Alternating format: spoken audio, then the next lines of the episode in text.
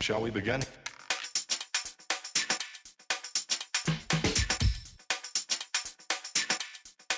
Let's begin. Hello, hello, hello, and welcome to Tripping on Trending Topics, where we analyze the trending topics of the day and try to figure out why they're trending.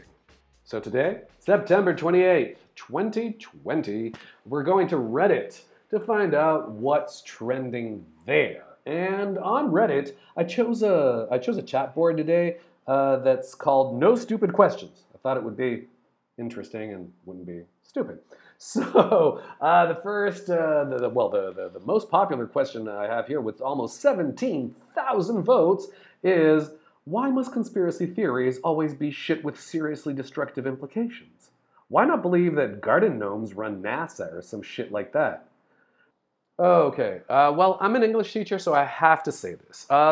First, when you have two questions and you ask, when you use the word shit instead of any other word, like, what is this shit? Or, I don't like that shit. Or, give me my shit. You know, oh, that shit is wrong. You know, all of this, all of these are very, very normal phrases and very commonly used. So feel free to speak that way with your friends, right? Not in any formal situations, but keep in mind that when you're using shit, you're avoiding the real word, because probably you don't know what the real word is, and so you just go with shit instead.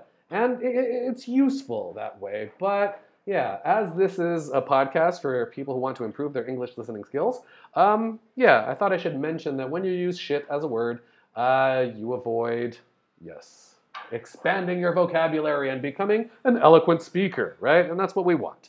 All right, so enough of this shit. Let's carry on. What was I saying here? So the question is, why must conspiracy theories always be about, issues with seriously destructive implications, right? Why does it have to be like, oh, it's gonna end the world, you know, it's gonna be the end of humanity? Why not believe in something simple, like garden gnomes running NASA? Now, garden, you probably know, right? You have garden, like a piece of vegetation that has been tamed in near your house, right? If you don't know it, garden, G-A-R-D-E-N. And gnomes for sure you don't know, because gnomes is spelled really, really strangely, because it's got a silent G. So it's G-N-O-M-E-S, a gnome, a very small person, right? Who probably doesn't exist, right? That's why he's saying if gnomes did exist, then it wouldn't be a conspiracy theory. Although you could have gnomes that were peacefully living in secret, and we knew about them, but we didn't know that they ran NASA, and that would be the conspiracy, and it wouldn't be so bad. Now, so the question is, in a nutshell, right? Why are conspiracy theories always, oh my God, we're all gonna die? And I think it's because that gets everyone's attention. You know, if people say, oh, garden gnomes, you know, are responsible for the customer complaint department at Kmart, you know, fine, who cares? You know, or like, yeah, really? Oh, I didn't know. But, you know, it doesn't really change my life. So why am I going to pay attention? You know, I got all these cat videos to watch, right? So the only way people are going to stop watching cat videos on YouTube is if to say, the world is going to end, right? It's got to be something serious like that. I believe that's the reason. But, you know, who cares what I think? Let's see what hundreds of people on Reddit have to say. So apparently a person says here, he says, I think that if you believe in the moon landing conspiracy, you probably believe in other conspiracies like flat Earth, etc. That would make sense, wouldn't it? No. I mean, maybe. I don't know. I mean, I don't believe in either of those conspiracies. I don't believe in the moon landing conspiracy, which, by the way, if you don't know what the moon landing conspiracy is, it's a conspiracy that says that, America never really went to the moon. It was just... propaganda to make Americans believe that they were superior to the Soviets, right? Because in those days it was still the Soviet Union. And the Soviet Union and the USA were in the space races to prove to the world who had more technology. So whoever reached the Earth, the moon first would win, and the Americans did it. And so some people say, oh, no, that's not true. But if it weren't true, the first people to say it wasn't true would be the Russians, right? The Russians say, no, that is not true. I don't think that's a Russian accent, actually. I was like, no, No, Comrade, that is not true. Maybe. So I'm terrible at doing voices. But anyway, you get the point, right? Russians would have said it. And I don't think the Russians said anything. So I didn't hear about it, right? Russians would have made this solid campaign. Because I don't know if you know about this, but the Russians are actually the kings of fake news in the world. You know, not only does Putin control his country, you know, for the past 20 years, through fake news and by killing anybody who really gets close to challenging him in what they say are fair elections, but they're not. He also exports fake news, right? He controls Trump, he controls, you know, I think he, yeah. But that's, again, that's, I have no proof of this, right? So this may very well be considered a conspiracy theory, and you know, I am clearly making it sound like, oh my God, he controls the world. So yeah, I don't know if I said this earlier. I love conspiracy theories, right? I mean, I like, and that's where I'm going with all of this. Conspiracy theories are interesting because they usually fill in gaps that, well, that we can't explain through science, right? So it's interesting, you know, to find different alternatives, different stories, different ways of looking at things, different explanations for things which have no explanation. So in that sense, I don't think the moon landing was actually forged or faked or a conspiracy. People say, oh, so why didn't they go back? I don't know, maybe because they didn't have to. They didn't really find anything worth going back for. Which brings us to a very relevant current situation, which I think you should think about in your own free time. But I'm just going to leave this here. You should Google Jeff Bezos. And that's B-E-Z-O-S. He's the owner of Amazon. He's got like more billions than friends, which doesn't mean a lot. He doesn't look like a guy who has many friends. But anyway, he has more money than he knows what to do with. And along with, just not along with, actually, just like other billionaires, he is, he's investing solidly in extraterrestrial kind of colonies, right? So when I say that, I mean colonies that are not on Earth. Elon Musk, you probably heard, believes that we should all colonize Mars because what if, man, an asteroid hits the Earth and we all die? What if? And personally, I think, well, good riddance to us, right? It was about freaking time, and we've been on this planet for yonks, you know, which is a way of saying thousands, millions of years, and I don't feel like we've done much to improve the planet, you know? So, yeah, maybe it's a good thing if we're extinct, but Elon Musk does not think like I do, and he believes we should colonize Mars. Jeff Bezos doesn't think like Elon Musk, nor does he think like me, I believe. I don't know, I've never spoken to the guy, but he definitely doesn't. If I had all those billions, bro, I would not be investing in off-world exploration. I'd be fixing the world's problems. But that's another issue. The point I'm trying to make here is that Jeff Bezos believes that we shouldn't go all the way to Mars. We should keep this planet because this planet is awesome. There's no better planet than this one. And so we should first go to the moon so that we can establish a village there on the moon because it's going to be much easier for us to create the colonies that he believes should be inside O'Neill cylinders. Now, O'Neill is spelled O'(N-E-I-double-L). That's, again, O'(N-E-I-double-L). I believe it's also the brand of tennis rackets, but anyway, the point is, Google O'Neill cylinders, not tennis rackets, and you'll find what he believes should be the future of humanity.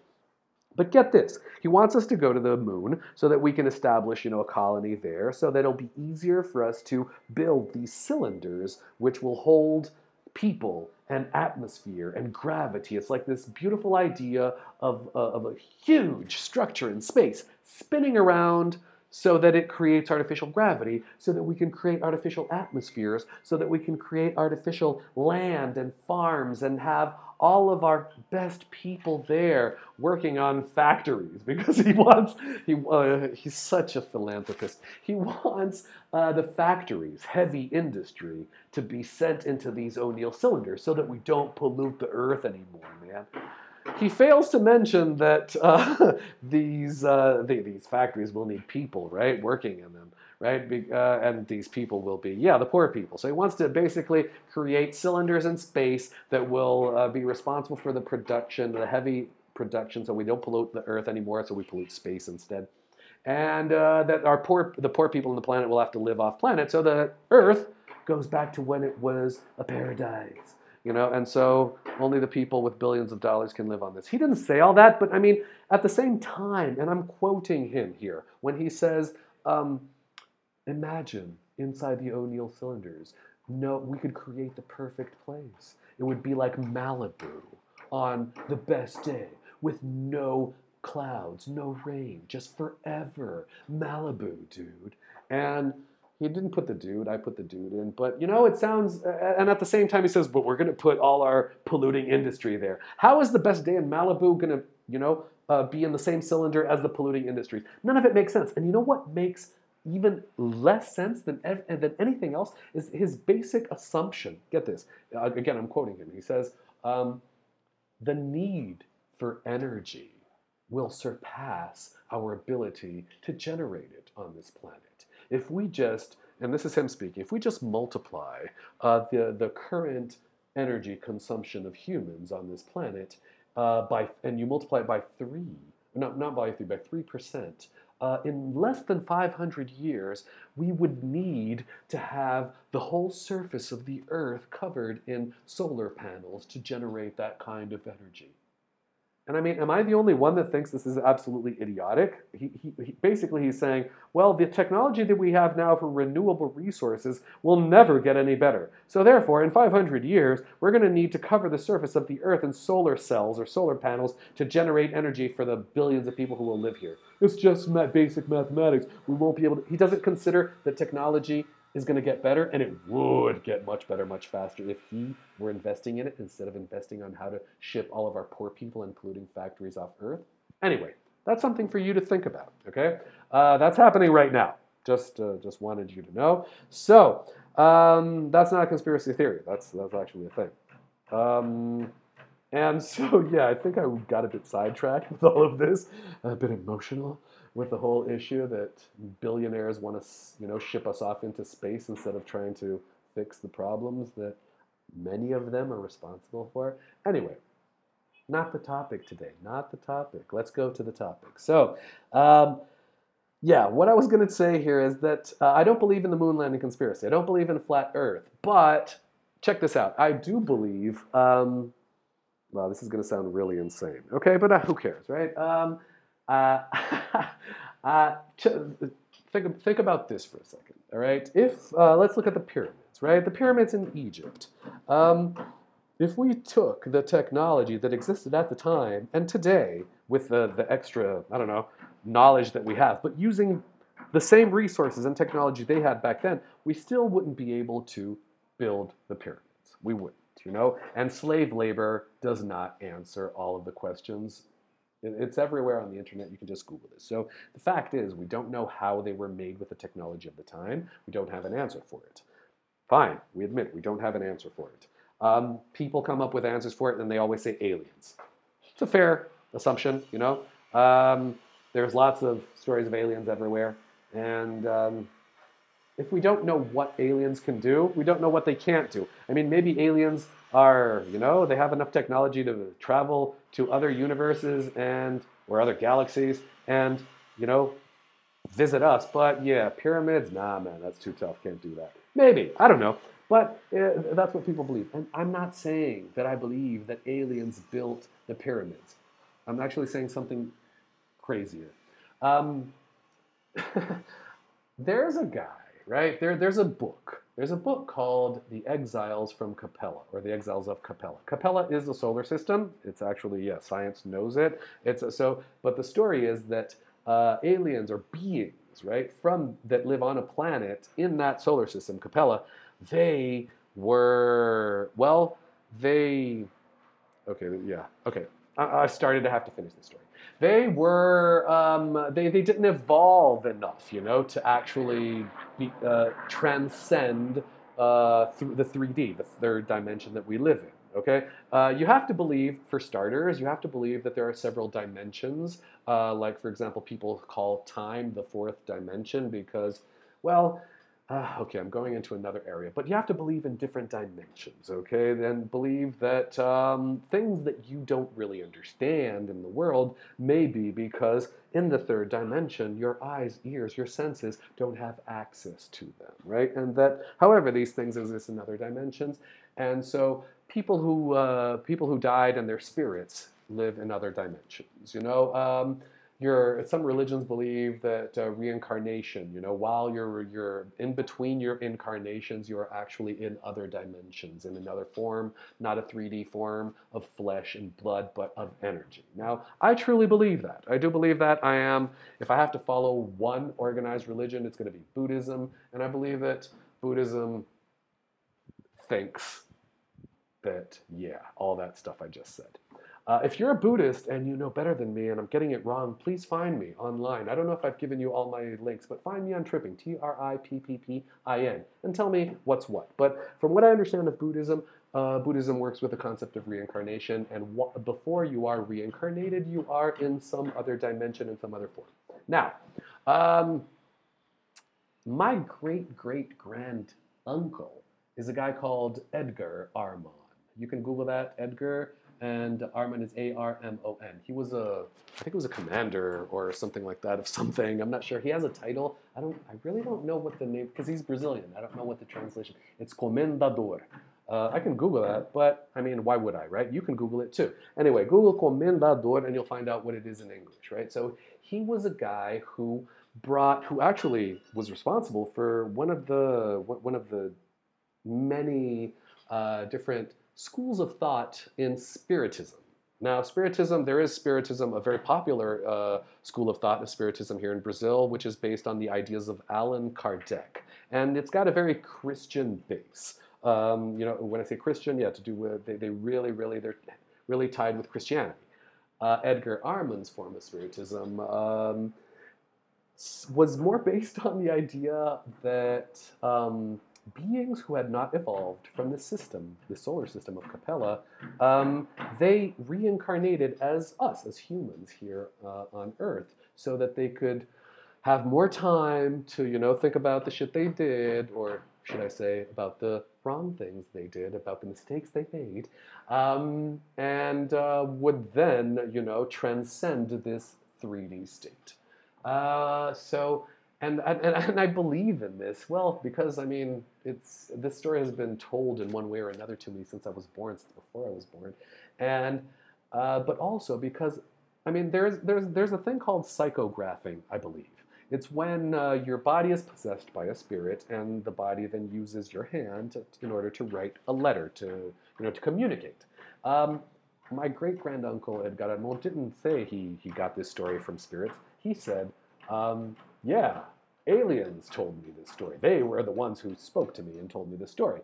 So, whether it's true or not, I think that's a very, you know, that's a very dignified angle to take on things, you know, because, I mean, it's not like, oh, I was possessed and I wrote it, oh, I don't know what happened. No, dude, I own this shit. Aliens spoke to me. You don't believe it? I don't care. It's not about you. It's about getting the message across. Kind of like Jesus. All right. Anyway, enough about that. The point here is that that's a conspiracy theory that sounds absolutely insane. But I believe in it for several other reasons, and it doesn't have anything to do with you know, the world coming to an end.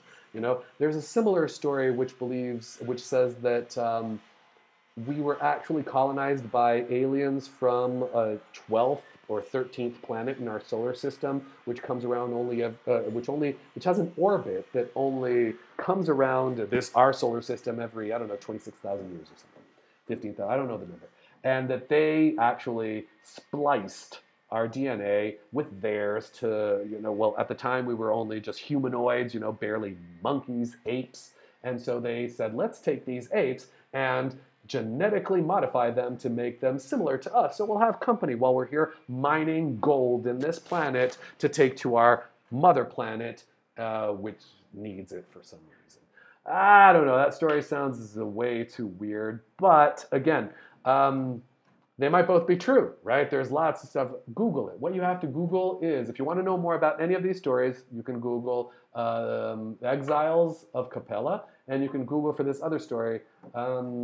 What's it called?